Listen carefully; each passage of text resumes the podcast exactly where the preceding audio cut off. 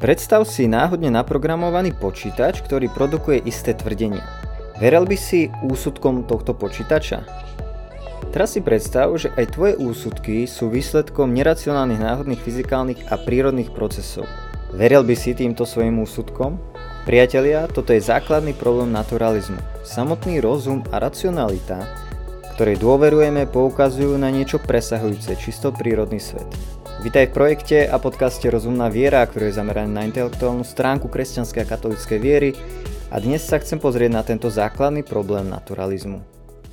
Tento argument, ktorý chcem e, prezentovať, argument vychádzajúci z rozumu, dal by sa tak povedať, hovorí vlastne o tom, že ak Boh neexistuje, potom nemáme dobrý dôvod veriť našim schopnostiam v oblasti myslenia, úsudku a vlastne žiadnemu záveru, ku ktorému sme prišli, vrátane toho, čo tvrdia ateisti, hej? Ja neviem, evolúcia je pravdivá, Boh neexistuje, alebo nie do, dôvodu veriť Boha a podobne. Čiže nie je to ani tak argument vyslovene v prospech Božej existencie, ale povedal by som, že skôr zneplatňuje väčšinu ateistických argumentov a hlavne naturalizmus, ktorý mm, definujem e, vlastne ako stanovisko, podľa ktorého okrem prírody nič iné neexistuje. E, Wallis ho definuje takto.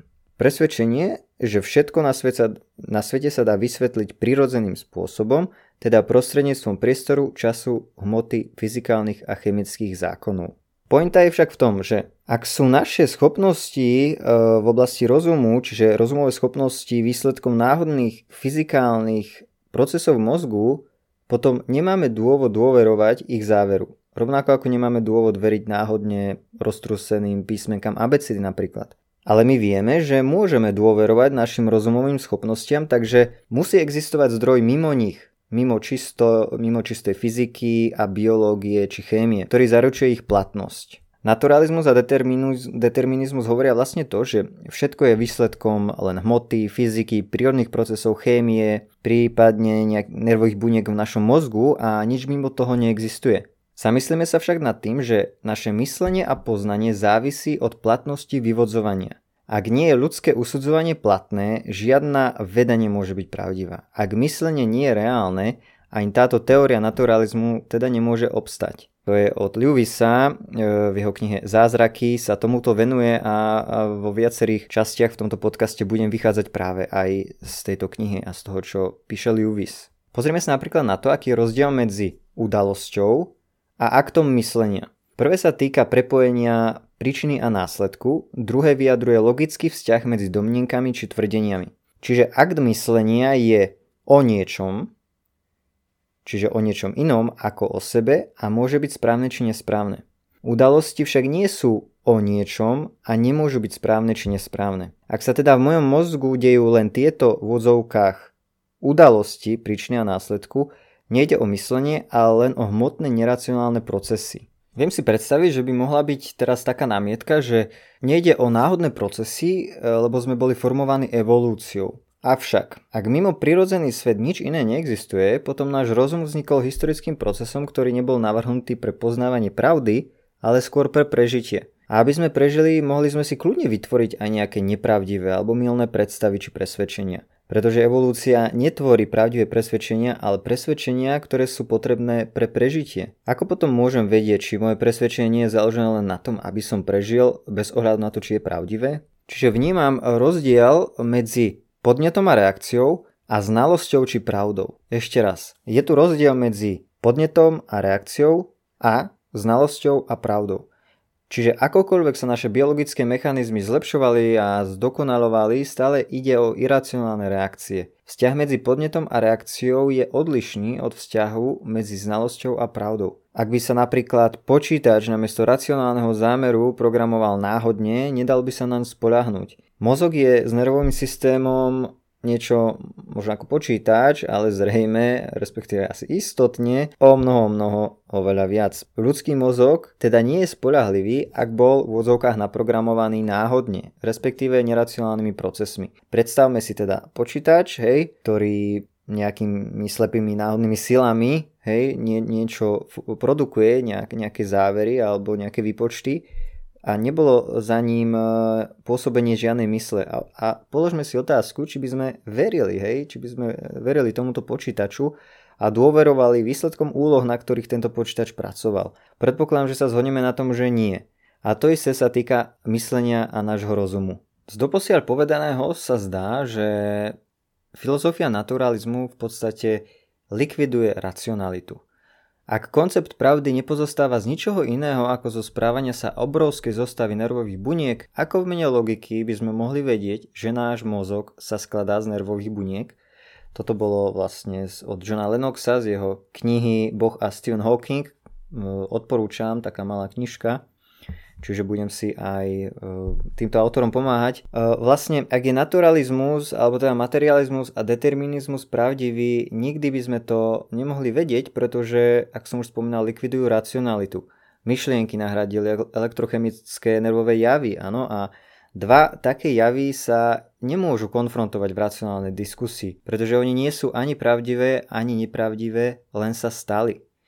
Napríklad my nehovoríme, že táto molekula vody je pravdivá a táto druhá je nepravdivá. A teda ani samotné tvrdenie naturalistu a deterministu nie je nič viac len záblesky v neurónovej sieti jeho mozgu. A tým pádom, tým pádom sa svet racionálnej diskusie rozpadá na absurdné štebotanie iskriacich synapsí. Ako to uvádza John Polkingorn, citovaný v knihe od Lennoxa, ktorú som už spomínal. C.S. Lewis v knihe Zázraky ešte hovorí, že Poznanie nejakej veci nie je súčasťou tejto veci. Kedykoľvek myslíme, je v hre niečo, čo je za prírodou. Príroda sama je celkom bezmocná, ak má vytvárať logické myslenie, pretože vo chvíli, kedy ho upravuje, prestáva byť myslenie logické. Celá myšlienková rada stráca akýkoľvek kredit racionality, ako náhle ju možno považovať len za výsledok neracionálnych príčin. Závislosť na neracionálnom podkopáva dôveryhodnosť myslenia. Ak budeme musieť veriť, že rozum vychádza z nerozumu, musíme zvolať dosť, inak bude každé myslenie zdiskreditované. Je zrejme, že skôr či neskôr dospieme k rozumu, ktorý existuje absolútne sám o sebe. Pokiaľ môjmu mysleniu dominuje fyzický stav môjho mozgu, výsledkom je len chaos. Niektorí uvádzajú, že dokonca aj Darwin napísal, že vždy mám strašné pochybnosti o tom, či presvedčenia ľudskej mysle, ktoré sa, ktorá sa vyvinula z mysle naš, nižších živočíchov, majú nejaký význam, alebo či sú hodnoverné. Veril by niekto presvedčenia mysle opice, ak v takej mysli vôbec nejaké presvedčenia sú? Koniec citácie, čiže Keby boli naše myšlienky len materiálne povahy, išlo by skôr o, o reflexie, no? napríklad ako stiahnutie svalu. A Lewis sa, Lewis sa pýta, že môžu stiahnutia svalu priniesť dôkazy a dosiahnuť vierohodné závery? Takže ešte raz, ak je naturalizmus pravdivý a nie je nič viac len hmota a chemické či fyzikálne reakcie, tak tieto hmotné reakcie nie sú pravdivé ani nepravdivé, oni sa len stali. Podľa tohto pohľadu sú aj naše myšlienky a racionálne uvažovanie len výsledkom hmotných a fyzikálnych reakcií, takže nemôžu byť ani pravdivé, ani nepravdivé, len sa proste stali. Pretože chemické procesy a neurónová aktivita nie je pravdivá ani nepravdivá a tým pádom, ako na čo poukazuje Lewis, ide o seba zničujúci postoj, kde sa všetky racionálne úsudky redukujú na neracionálne sily, ktoré nie sú pravdivé ani nepravdivé. Čiže každý, kto tvrdí, že naturalizmus je pravdivý, nemá na takéto tvrdenie dôvod a základ, keďže sme len výsledkom neracionálnych faktorov. Preto toto tvrdenie je protirečivé a vyvracia same seba. Čiže povedať, že naturalizmus je pravdivý, vyvracia vlastne same seba je protirečivé a ako hovorí aj Lennox, vo všetkých pokusoch odvodiť racionalitu z iracionality je vyložený vnútorný rozpor bez ohľadu na to, ako sofistikovane sa tvária. Ešte inak povedané, ak neexistuje nič, iba atómy, Čiže ak moje mentálne stavy sú determinované len pohybom atómov v mozgu, nemáme žiadny dôvod veriť, že to, čo mu verím, je pravda a teda ani tomu, že neexistuje nič iba atómy. Stačí teda naturalizmus a determinizmus aplikovať na ich vlastné vyjadrenie a zistíme, že nie je dôvod veriť tvrdeniu naturalizmu a determinizmu, pretože aj toto tvrdenie je, je tým pádom len výsledkom slepých prírodných síl, hmoty a mozgu a nehovorí, nehovorí nič objektívne a racionálne. Avšak častokrát sa takýto redukcionizmus snaží spraviť výnimku, že ich vlastné tvrdenie ako si nepodlieha tomuto naturalizmu alebo redukcionizmu, pretože sa tvári, že, že tvrdí niečo objektívne, čo sa vymýka zo stanoviska naturalizmu. Lewis poznamenáva, že Definícia, ktorú dávame mysleniu ako evolučnému javu, musí vždy spraviť tichú výnimku vzhľadom k mysleniu, ktorým túto definíciu formulujeme. Materializmus, podobne ako relativizmus, alebo teda naturalizmus, e, sa teda zdajú byť protirečivé. Ak má materializmus pravdu, všetko, čo do seba náš mozog prostredníctvom dedičnosti, čiže genetiky, a okolitého prostredia, čiže spoločnosti, absorboval, je koniec koncov iba neinteligentný, nenaplánovaný, náhodilý výber, holé fakty a fyzické príčiny.